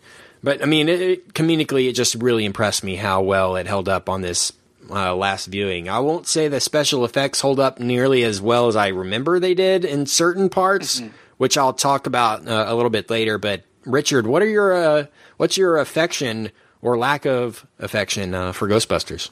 I uh, I didn't see Ghostbusters as a kid at all. It, it kind of the opposite of um, the opposite of, of Jason. I was watching. I had VHS tapes, bootleg VHS tapes full of masterpieces like uh, I don't know, uh, Rookie of the Year. Very, very, a lot of baseball related stuff. Um, my dad would tape for me. The Larry Sanders show. Uh, Yeah, Larry. Yeah, I did. I did. Watched a lot of Larry Sanders. I show. wish that we could go back in time and film Richard's childhood just a little bit. Just, it's such a so different sad, experience to mine. It makes me so interested. it was a lot of um, alternative comedy, and then I'm not kidding, and a lot of throwing the ball to myself in a yard, which I realize to my neighbors must have been the most depressing looking thing. I used to sit on one side of my yard and throw a football as high and as far as I could, and then run and catch it for hours. So I was, I'm sure, I people probably killed themselves just watching me. Um, but I didn't have Ghostbusters. I knew the song, um, and I saw Ghostbusters 2 first, actually, and then this kind of like uh, cult of. So I'm 27. This kind of cult of Bill Murray started when I was probably like 15 or 16. When it was like became really cool to be into Bill Murray, and my friends got really into Bill Murray. And uh, you know, I started seeing other. I saw, you know, I'd seen Groundhog Day a lot and like that, and then someone like force we were like we'll watch ghostbusters for the 30th time and i was like yeah i've seen this i remember distinctly like being at my friend's house. I think it was uh, chase's house Ken, and everyone watching ghostbusters for like the 90th time and quoting it and it was the first time i'd ever seen it and i had to pretend like i knew what was coming and to not look very interested in watching it. Uh, i remember that but uh, so but yeah so since then uh, in the 10 years i've seen it uh, dozens of times and love it and, and have kind of a unique experience with it because I saw it. I watch it like, you know, you watch classic movies when you get older and you kind of go back through the back catalog. And uh, it's one of the few that like kind of lives up. It's kind of, you can kind of experience it at any time and it holds up really well. And it, it, it lives up to the substantial hype, I think. And this is coming from someone who, uh, who cannot stand Dan Aykroyd. So, uh, uh, there's, there's that. Brian? Yeah, I had a, my experience is actually a little bit closer to Richard's than to to Jason's. I I have a memory for this sort of thing. only we could have met and, and played catch I know we could have thrown footballs to each other um, and hugged. Uh, but I, I I have a really weird memory for like when I saw a movie, who I saw the movie with, if I own the movie, like when I bought it or where I bought it. It's it's a I don't know. I may have some sort of illness or something, but I don't remember seeing Ghostbusters for the first time, and I don't think I was exposed to it until I was maybe 10 or 12 or something something in that range. I remember the cartoon much better than I do the movie, at least as far as when I was a kid. Um, I imagine I saw this off of you know TNT or TBS or something like that for the first time, and I too can't. I think I saw the second one first before That was Richard. before I saw oh Richard, excuse me. I think I saw the second one first before I saw the first one. Um, and so Ghostbusters like kind of just creeped into my life rather than like, oh, I remember exactly where I was when I saw this film. And uh, so it was probably my, you know, early middle school years before I sat down and watched the Ghostbusters. And um, and then it's one that has like strangely I haven't revisited it a hundred times, despite the fact that I really love this film and I think it's a really funny movie that holds up really well. I don't. I, I bet I've only seen it a half dozen times, as opposed to, you know, Star Wars, which I've seen literally countless times, or, uh, or you know, many of the movies that I mentioned in my top ten last week, I've seen dozens of times, and I I haven't seen this one that many that many times, and I I rewatched it for this show, and I I bet I hadn't watched it in four or five years, and so um, it it was it's a strange thing. I have a great endearing respect for it. I really love the movie, uh, but I don't. It's not like a part of my life the way some of these, the way that I would kind of expect it to be for myself. You know, um, it was it was fun watching it from a like you said, Ken, a critical standpoint because I I've not ingested uh, this movie as many times as as I might have as I might think that I would have, which is a strange strange thing. So uh, still holds up, still a really funny movie, and still you're you're right. The the special effects aren't great, but the structure is uh, is spectacular. It's funny because there are three distinct characters in this movie. There is uh, there is Harold Ramis who plays this sort of scientist, mo- more of like a logistical mathematician type of guy. There is Dan Aykroyd who obviously plays the paranormal expert slash weirdo, and uh, the third character is Bill Murray who plays Bill Murray. Yeah. And that, that was just so fun. I didn't really realize that before. That you know, there's a, that first scene where he's sort of like a psychiatrist or psychologist and uh, is evaluating those people uh, with the cards. But after that, he's just Bill Murray. There's no really point to what he does or his character at all. He's just playing himself, which I don't mind. Bill Murray is fantastic. Yeah. I've heard that he really improved m- the majority of his lines for this movie, which doesn't surprise me at all. Um, there were other people that were approached to play the uh, role of Dr. Peter Venkman. Uh, I, I believe Michael Keaton was offered the role, but turned it down. Uh, Chevy Chase also was was offered the role, but turned it down. And you. the, the Thank original goodness. the original choice was John Belushi, who, of course, we know what happened there. The original three was supposed to be Belushi, Dan Aykroyd, and Eddie Murphy, who um, who turned down the role uh, to be in uh, Beverly Hills Cop, which worked out pretty well for him and ended up actually being the highest grossing movie of 1984. So you can you can that's understandable Yeah. because that was such a launching pad for him. No, That was- exactly. Yeah, his character uh, Winston uh, was supposed to be in the movie the whole time, but uh, when Eddie Murphy didn't take the role, they made him show up halfway through the movie and really didn't uh, have a big role at all. Uh, poor Ernie Hudson. You know what's funny? I uh, I was looking in the prep for this. I was looking at the stuff for the animated series because again, that was a big part of my childhood. And uh, one of the notes on Wikipedia regarding the animated series was that Ernie Hudson was the only actor from the original four that auditioned for his own part in the animated series and was turned down. So Oh man, went to Arsenio Hall instead. Uh, poor poor Ernie Hudson. Poor Just Ernie Hudson. I heard it got trying, bud.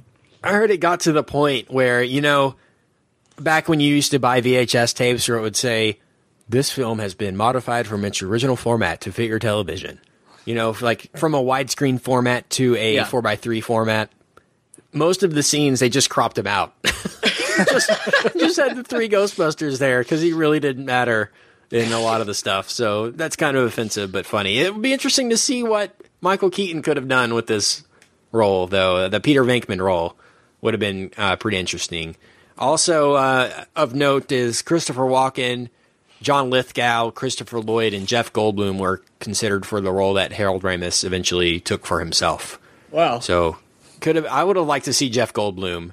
oh yeah. And uh, lastly, John Candy was supposed to play the Rick Moranis role, but uh, wanted the character to have German accent and to have like multiple dogs, which nobody saw a point in, in that. But uh, I, I actually really enjoy Rick Moranis Yeah. in this. Oh, he's He is he's quite funny. He's very funny actually. In the role of Tully, uh, the the awesome neighbor of Sigourney Weaver. Now So- I want to see a cut of uh, Ghostbusters with John Candy in that role, but as Barf from Spaceballs. That's American North American Treasure John Candy. Yeah, actually, rest I in should peace, say. bro. Rest in peace. And American Treasure Bill Murray and uh, negative American Treasure Dan Aykroyd, like opposite of a of AT. But uh, it's uh, no, I really did en- enjoy enjoy Bill Murray. I love his improv. You can just tell he brings so much to himself in this in this movie. But um, let's talk about some of our our favorite parts of this. Brian, what what stuck out to you this first time? my favorite part is unfortunately is unrepeatable. It's the incredible joke made towards the EPA guy Yeah, yeah. at the end of the Mayor's film. Um, it's one of the best deliveries of a joke in a film of all time, in my opinion, and it's it killed me. It kills me every time I watch it. I I was watching it this time around, and I I mean I knew it's coming, but I I had to stop whatever I was doing and just giggle to myself at midnight. I was just. it's a really really funny joke um, but i love I, you know i love murray and whatever he's doing and he just brings the perfect uh, he's perfect in this he's just perfect and it, it's the almost like kind of don't care but i'm still gonna i'm so cool that i it, it, it won't matter that i don't care almost Yeah. I love that about him, and and he's great in this. One of the things that really stuck out to me this time, again watching from a critical standpoint, was there's absolutely no explanation for anything that's happening. Uh, there's no there's no reasoning behind the, the the science of catching ghosts in a box and and trapping them in a wall, uh, which is seems like a very strange sort of thing. Ah. you know, you get the don't cross the streams and whatnot, but uh, it's very low on the scientific scale as far as that stuff goes. But they pull it off perfectly. Uh, and I feel like that's something that films these days they miss real bad. It's either we get bogged down the min- in the minutia of trying to explain something that really truly can't be explained because it's not possible, or they tr- a film that will try to do the the uh, Ghostbusters model and just like here's what's happening and just go with it, but they're not cool enough to pull off. I think now you see me kind of falls into that category of just just don't worry about it. They can do these sorts of things. don't don't worry about it. But Yeah. we do worry about it because they're terrible movies. Um, I was very impressed with the ability to pull that off and just get for 30 years get people to just be like, yeah, it's totally possible to catch a ghost in a box. No Right. problem. You're right. You know?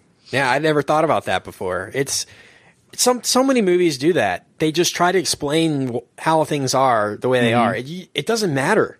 Right. Just let people believe that ghosts are real and that you can catch them. That's Yeah. That's exactly right. Richard, if you're going to do Inception, then Yeah. fine. And but Sure. if you're not going to do Inception, then then Ghostbusters is the way to go. You just have to have some coolness to be able to pull it off. Mm-hmm. you're right. Richard, favorite favorite part on this last viewing that stuck out. you know, doing this podcast, you know, you kind of you do just by by nature of thinking of things to talk about. You watch movies in a different way, mm-hmm. and you know, this is the first time I've watched that movie since um, we've been doing this. I think, and and really just how tight it was. And I know, I know, ghosts are a big passion project project of of uh, Aykroyd. I know he's like a spiritualist, so I, I, you know, the kind of originality of this ghost. I think a lot of the credit goes to him um, in in kind of making this work. Uh, but yeah, I think uh, that that's the thing that's really surprised me is how tight, consistent, smart, and all that this is. Um, and and there's not a really a wasted minute in it. I, I just was really impressed with the the pacing of it and uh, the kind of nuance of the story. Great. Jason, what's your favorite part? Brian nailed it. I mean, that's the funniest joke that's ever put in a ever been put in a, a movie. That thing is just incredible. Uh, but you know, it was something I noticed more this time, I think, than than I've noticed in the past because it had been until yesterday. It'd probably been a couple of years since I had I had watched it, and, it's kind of a cheap answer, but it's it's any time it was the big three on screen in the same shot we touched on it a little bit earlier about how each one of them had a very, very distinct character. Uh, and, and it's not necessarily them in real life because we've seen all three of them play different. Well, maybe not Bill Murray as much, but uh, we, we've seen them all play very different people on screen. Um, but but like Richard was saying about the writing, they were just on in, in every single moment. You know, there's there's this moment when uh, Winston Zeddemore decides he wants to talk in the mayor's office, and all three of them just sort of glance at each other and they drift into each other. And uh, Bill Murray puts his hand up on Egon, on Egon like, okay, this is going to be trouble. And they're giving each other knowing glances. Uh, when they flip on Dan Aykroyd's nuclear accelerator in the elevator and they don't know what's going to happen. You have uh, Bill Murray and Egon start drifting away, like squeezing as far to the opposite corner as they can. Uh, when Bill Murray is getting the price for the guy after they clear out the ballroom, I never noticed this until I, I just watched it again. But uh, uh, Harold Ramis is cueing him the price. Like you're looking at his hands, and he's you know bringing four fingers up to his face really conspicuously, and then he brings up one finger, telling uh, uh, Bill Murray how much everything's going to cost. And uh, it's just something I really noticed this time. Every single scene when it's the three of them, they're just on another level. They're they're locked in. They're completely in those characters, and they are the perfect foil for each other. Like everything that Egon does that's funny is perfectly complemented by the responses he gets from uh, Peter Venkman and Ray Stantz, and that goes all the way around the circle. You know, whatever one of them was doing, the other two had the perfect response for, it. and it was just it, it was just amazing to watch the three of them together like that on screen. Oh, it's a perfect combination. It really is the perfect uh, combination of actors. But let me start getting into nitpicking here. Um, movie really works for me in the first act, like perfectly. It, it really works for me. It works for me perfectly also in the third act. It really starts to trail off personally in the second act when we start getting into the gatekeeper type stuff. Um, not to say it's not good, but it, it's just where the movie drags, if if at all. In, in my, it's, almost as if they wrote the first act, uh, wrote the last act, and okay, we need something for the middle, and uh, and that's what they came up with. I don't like no no, but rarely people mention the middle parts as their favorite in this movie. Not to say it's bad, but I just think after after they catch Slimer uh, in the in the ballroom, and my favorite part of the movie is where five thousand dollars. I refuse to pay it. All right, well, we'll just go ahead and put this right back there. No, no, no, no, no. Oh, that's Right. just greatness. It gets me every time. I don't know why. It's such a simple joke, but the way they their delivery is is so perfect. Yeah. But I mean, after that, they shoot they show a little montage with the Ghostbusters theme of them sort of driving around the city catching ghosts, and then it sort of starts to drag a little bit when we get into the the love story and everything. I love the scene though when Bill Murray first goes over to uh, Sigourney Weaver's apartment and starts playing the high notes on the piano. It's like they hate this one.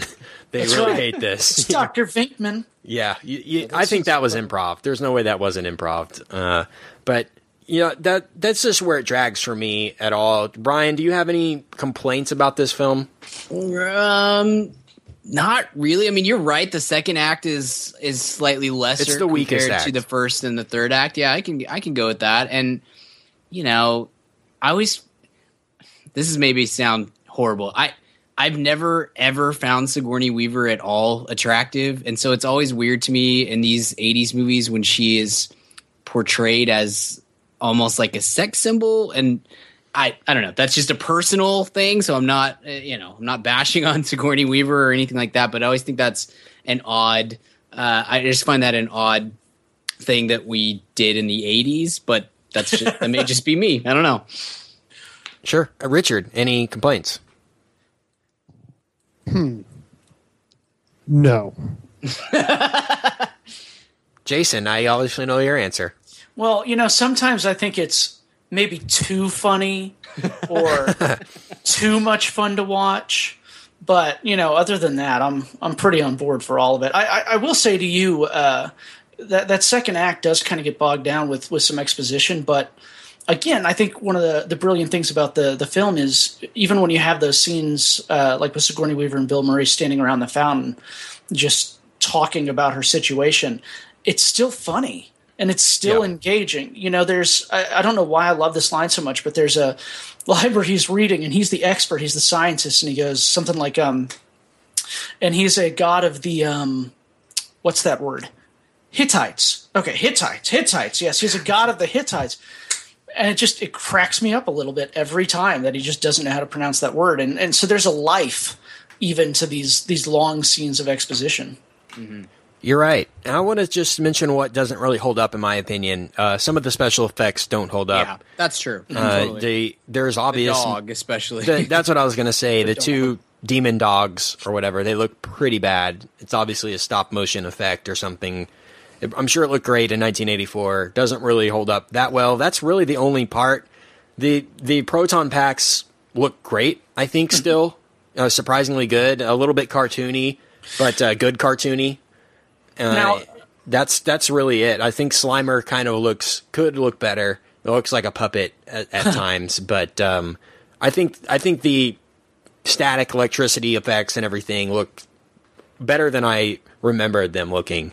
More uh, more fitting than I remembered them looking. So my only complaint is that some of the effects don't hold up, which is to be expected in a movie whose well that was made in 1984, a science Right. fiction film. So Now, can't you? That was new to me earlier when you said that the um, the re-release is going to be a 4K. that's what I read online. Like I said, I don't believe it is, uh, but Well, No, that's wrong. what they say in the trailer. They Oh, do okay. say that in the trailer. Okay, well, let me follow up to. Have they uh, said anything about updating the effects? Not changing it, you know, not you know Spielberg and Lucasing away the shotguns and the flashlights, but just uh, cleaning it up a little bit. Have they? I'm, I'm assuming it's a that? restoration in which Yeah. they'll change color correction, things like that. But I, I don't see them changing or Lucasing like you you said. There would I'll be say- too much of an outcry. The the Blu-ray release that's coming in three, two or three weeks is 4K mastered. That Okay. so. I I don't know exactly what that will look like on screen, but uh, that that is what's headed our way as far as the the home buying thing goes. I assume it'll be the best print so far Mm-hmm. of of it. Also, we get a little bit of 80s music in this too, which is funny. And uh, it, there's a scene where they're driving in their in their car, and they said, "Do we have any music to listen to?" And then they just cut away to just the most 80s music so of all bad. time. It's so bad. It's really bad. But I, I think the Ghostbusters theme is an absolute classic yeah, that should never be removed. And Yeah. it should uh, Huey Lewis does too. Yeah, Right. They asked Huey Lewis to do the theme, but he said no. Yep. It's so they just stole it. yeah. So they stole it, but I'm, I'm sure it'll get updated for the reboot, which is apparently coming uh, in the next couple years, which I'm sure will be terrible. But Yeah. we'll have to see. Starring Taylor Uh, Swift and Ariana Grande. Yeah. I was gonna make an Ariana Grande joke too. Two sides. Way to go. Two sides. So I, I have a question for the the more. Rob. Um, You'll make one tomorrow. No, for the uh, for those of us who are maybe a little more um, have a little more perspective than I do on this film, I, I think a- as I agree with you on that particular '80s song when they're driving across the bridge, uh, but for the most part, I feel like even though clearly the music's dated and it's not, uh, it screams 1984. It really fits the mood of the scenes in which it's in. You're right. Like it doesn't, it doesn't feel like a disconnect to me when the when Yeah, it comes yeah. to. And it, and it's not it's nothing compared to Batman, the Tim Burton Batman Right. that was just so full of '80s music. You're right. But I mean, most of this is traditional score, which is great. Right. But there are certain scenes where it's just God, that's the '80s. It's just '80sing all over you. But Right. um, it's it's fine. So I mean, this holds up very well comedically. I think it holds up better than I expected, and the the effects are, of course, to be. Uh, a little bit frowned upon uh, just looking back, uh, just from what we've seen from movies today. But I'm sure the 4K restoration will be better. I, I I'm jealous of the people that have seen this in the on the theater and are listening to this podcast after that. I'm sure they have a better impression than me watching it on uh, on my TV. But um, I'm excited for the Blu-ray and the restoration. I might go see it this weekend in, in the theater just to see uh, what what kind of print it is. So Yeah. I'll give this a grade of a solid A. It, it's um it's a gem. It's a classic. What more can I say? And I just it's just hard to believe that the same person that brought us Ghostbusters also brought us Draft Day. So I'll leave it at that. Uh, Brian, what's your grade for Ghostbusters? Also a solid A, and I'd also like to point out that there are two major reviewers on on uh, Rotten Tomatoes that think this is a rotten movie. So Wow. throw throw stones accordingly. Okay. And uh, also want to point out that Draft Day is certified fresh on Rotten Tomatoes, so the world might burn pretty Yep. soon. I know what your grade is going to be, Jason. A or A plus, maybe. You know, uh, I don't know how I can not give it an A plus. It's one of my favorite movies of all time, and I can find no fault with it. Richard. I would go A plus. Wow. That Plus, might be the best reviewed movie we've ever seen. I would. I'm not done yet. I, I would go A plus, but draft day knocks it down to an A. Oh, okay. Yeah, that's fair. That, that is fair, Mr. Reitman. Uh, sorry, it's co- that movie's costing you. Seriously, Yeah. it's costing you. Now, More what ways would than you, one. Richard? What would your grade be if this movie was the exact same movie except it took place in the forest? Where would you fall at that point? Uh, B minus. okay, fair. Nice. So, wow, it holds up great. It's great to talk about this. Jason, thanks for talking about this too. I totally see why your affection is the way it is. I just didn't get into this movie until later in life. I'm sure I would. I'd be even more high on it if I uh, grew up with it. So let's hit a quick weekly recommends before we get out of here, guys. Weekly recommends. I'll make this fast. If you don't already know, uh, this past week has been the Every Simpsons Ever marathon. And if you haven't been participating in it, uh, you need to reevaluate uh, your life again. Multiple I don't get that channel. Unfortunately, You don't get okay. It's on FXX, which is sort Yeah, I don't get it. You don't get it. That is unfortunate. Move out of That's the sticks. worst cable package ever. Yeah. I do. Yep. The Addison, Texas Time Warner is atrocious. Ooh, Time Warner. Oh, well, strike, strike, uh, strike on Richard. but- All they had out here. Yeah, it's okay. So yeah, FX, FXX has been airing every Simpsons ever, you know, all in a row, and it's just been incredible. I think we're on day eight right now, and uh, I can't get enough of it. I've been watching it not constantly, but almost constantly, and it's just it's just truly remarkable to go back and look at um, at all the all the episodes of The Simpsons and how it just brings back a lot of memories. I love the show. Eventually, they're going to be coming on cable on FX and FXX, but they're also coming on uh, online streaming on the FX Now app, and which I'm assuming will be on Apple TV and things uh, like that uh, coming up in this fall and winter. So look forward to that. But my recommend is something we've already sort of mentioned this episode. Conan O'Brien did an episode of Serious Jibber Jabber, which is his sit down interview show. Uh, it's available on teamcoco.com know, or just Google Serious Jibber Jabber with Conan, in which he brings back a lot of the Simpsons writers that he used to work with, and they talk about The Simpsons for about an hour and just, you know, reminisce on what it was like to write the shows. Conan wrote um, my favorite episode of The Simpsons, one of the most iconic ones ever, the monorail episode. Wrote that by himself. It's just a fantastic episode. So watch that episode. It, you still have four days left if you're listening to this podcast the way it the day it came out and uh, of Sim- Simpsons episodes. And it's getting right now into the modern days. So I think I've said on the show before I haven't watched The Simpsons really in about ten years. Uh, new episodes. so I'm excited to see uh, some of the newer ones in the past few days. So serious jibber jabber. The Simpsons Writers Roundtable is my recommend for this week. Brian, recommend. Yeah, great recommend there. I am so excited for. I I haven't watched too much of the the binge with the Every Simpsons Ever because I want to start from the very beginning and watch every single episode. So I'm stoked for it to be on the on the. Uh, Well, it's been going for eight days straight, nonstop, and I there's know, still four days left, so it's going to take you a while. I, I mean, I'm so excited about that process. I really am. Like, I'm really nerding out about it. So I can't wait. I'm going to recommend something really different that we've we've I don't think we've ever done before. Um, there is a I don't even know how to put this. There's a project going on in Austin, Texas. Uh, you don't have to be from Austin or Texas to to uh, donate to this, obviously. But uh, if you're in this area, uh, you know it's right down the it's right down the road from us. Essentially, uh, it's called the Community First Village, and uh, what they're doing is they've they've this uh, organization has purchased something like 27 acres of land and they are providing basically like refurbished RVs and mobile homes and things like that to build a community for homeless people um, and and try to it's not just a here's a free house. It's it's trying to get people on their feet and getting them kind of reintegrated into society again. So what they're doing is they're you know they're providing these houses but the people have to they're tr- teaching them how to get jobs get finding jobs for them. They have to pay rent on the houses but there's a community aspect to everything that's going on.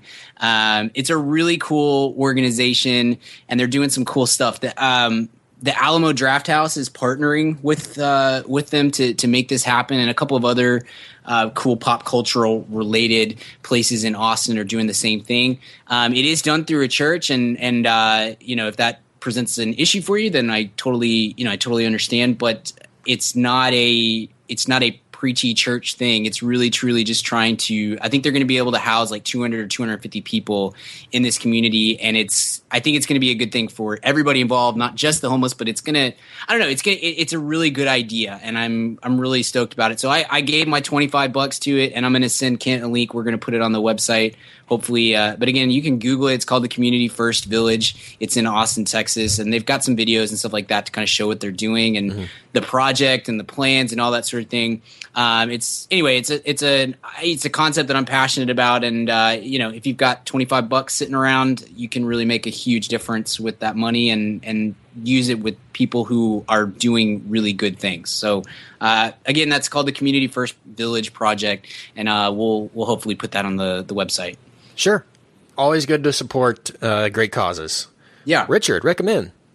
That's awesome, Brian. I feel like an idiot about to uh, recommend a book. But no, that's awesome, and and uh, it's it really is. I've looked into that too, Brian. I didn't know you were into that, and uh, that's could not uh, second Brian's recommend enough. It's a really really cool organization. But uh, my well now I'm going to recommend a spy novel. Um, so so i'm going to recommend the gruber for the seventh yeah, exactly. Most Wanted Man is out now, right? Brian Salt. I haven't seen it yet. Based on a uh, Jean Le Carre book or Le Carre, I never know how to say it. Some French pseudonym, but uh, he has a series of books based with a character, uh, kind of his his his. If he was Ian Fleming, this would be his James Bond, named George Smiley, who's kind of a fat, plump, uh, very realistic spy, as opposed to Bond, who's not. But if you really like kind of Cold War thrillers, uh, the first couple books, the one I'll recommend today is the first book in the series, which is called A Call for the Dead. It's really essentially just a mystery novel. It's not too espionage, uh, but it kind of introduces you to the uh, character and has a really cool story with kind of some neat background around the Cold War you know who murdered who type uh, of thing is just always kind of fun to read if you're into that kind of thing uh, i think both kent and brian you would like it uh, and jason I, I know you're illiterate but if you ever do learn to read um, that would be that Do would they have it on book and audio? uh yes but i mean Perfect. come on are you that disciplined uh no but it's uh jean le Carre. it's uh, a lot of it you know tinker tailor soldier spy is based off of one of his um a really really neat writer uh constant gardener is another film that's based off one of his which is a really good little movie uh with Ralph Fiennes and it didn't it didn't beat uh you know avatar for the oscar that year or whatever even though it has a fiennes brother in it but it is still a good movie S- yeah recommend uh jean le Carre, a call for the dead or any of his novels they're all good little spy books Jason, you got something you want to recommend? I do, and it's unbelievably nerdy. Yeah, I know That's it's not the shocking. Jason Davidson I know. It's shocking. So I like to uh, I like to grind documentaries in the background when I'm doing other things. Dragons. Please be Dungeons. No, I, I saved that for you know my fifth time on the show. I'll drop something like that. No, uh, I saw a documentary here fairly recently. I'm a I'm a big history guy. My uh, undergrad degree is actually in history, and uh, PBS has this series called Secrets of the Dead, and they have this one out, and it's called Secrets of the Dead Ultimate Tut. I know it's kind of a weird and nerdy uh, recommendation for something to watch, but if you're into history at all, it's it's absolutely fascinating because it's it's the science of history for years and years and years. You know, you, you learn about King Tut, and it's the guy whose tomb we found, and he was murdered by somebody. There's a hole in the back of his head. Uh, well, this hour and a half documentary, you've got a, a famous Egyptologist who went through and saw all these discrepancies and they go through and they get the mummy and they apply all these new scientific methods and MRIs and um, simulations of the damage to the body, and they completely recraft the story of uh, the king and how he died. And uh, there is unbelievable amounts of intrigue and uh, not so much murder, but kind of murder. And it's just a fascinating thing to see. Uh, that of- kind of murder. 'Cause this is Well- an interesting legal precedent. Pre- Well- I'm interested in. Taking notes. How about this? Uh, he was not murdered. Corey, are you listening? Okay. Yeah, yeah. Okay. Uh, he wasn't murdered. I don't want to give too much away. He wasn't murdered, but uh, a, a certain individual took an incredible advantage of his death to do an amazing power grab. Um, Steve and Martin? Uh, Steve Martin. That's exactly right. That's where the song came from. Uh, but for me, and the reason I'm recommending it is because it's it's just absolutely fascinating to see uh, the sciences of archaeology, history, um, anthropology, and then the modern sciences of, of, of physics and computer simulations and the MRI and our medical techniques and, and everything down to why the mummy looks burned. And they went through and tackled absolutely everything and came up with this incredible definitive answer. And it's just, like I said, it's really nerdy. It's probably not too many people's things, but it's absolutely amazing. And uh, if it's not your thing, watch Groundhog Day. It's also Bill Murray at his best. Yeah, there you go. Well, when I die, uh, hopefully you don't think I'm a nut. Uh, I don't want a fancy funeral, just one like old King Tut. nice. Boom. No, yeah, that's um, one of the great Martin bits of all time. That's a recommend in itself. But yeah, no, I will check that out. I love documentaries. So Yeah. thanks for bringing that. And uh, Jason Davidson, where can we find your work online? Uh, you can find my Twitter at jdavidson214. Okay, Brian. You can find me on Twitter at bgill12, and you can find my writing at canbabiesdrinkredbull.com. Richard, where can we find you? You can find me on Twitter at Richard Barton, and you can find my writing at on the Thought Catalog. Kent, where might I find you? You can find me on Twitter at Kent Garrison, and you can find all of us on our website at madaboutmoviespodcast.com. All of our episodes are on there. Weekly Recommends and American Treasures are on there as well. And uh, all of our episodes are also available on iTunes and various other podcast distributors. So if you like what we do, go ahead and leave us a five star review. It goes a long way. And uh, on that note, fellas, Jason, thanks for being here. Thank you so much for letting me be here. And uh, we'll have you on again so you can uh, talk about draft day after you see it. Because that's So excited. Can't wait. But until next time, we will see you at the cinema. Goodbye.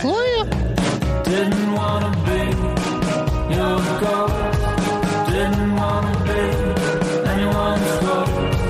Didn't wanna be your ghost. Didn't wanna be anyone's ghost. But I don't want anybody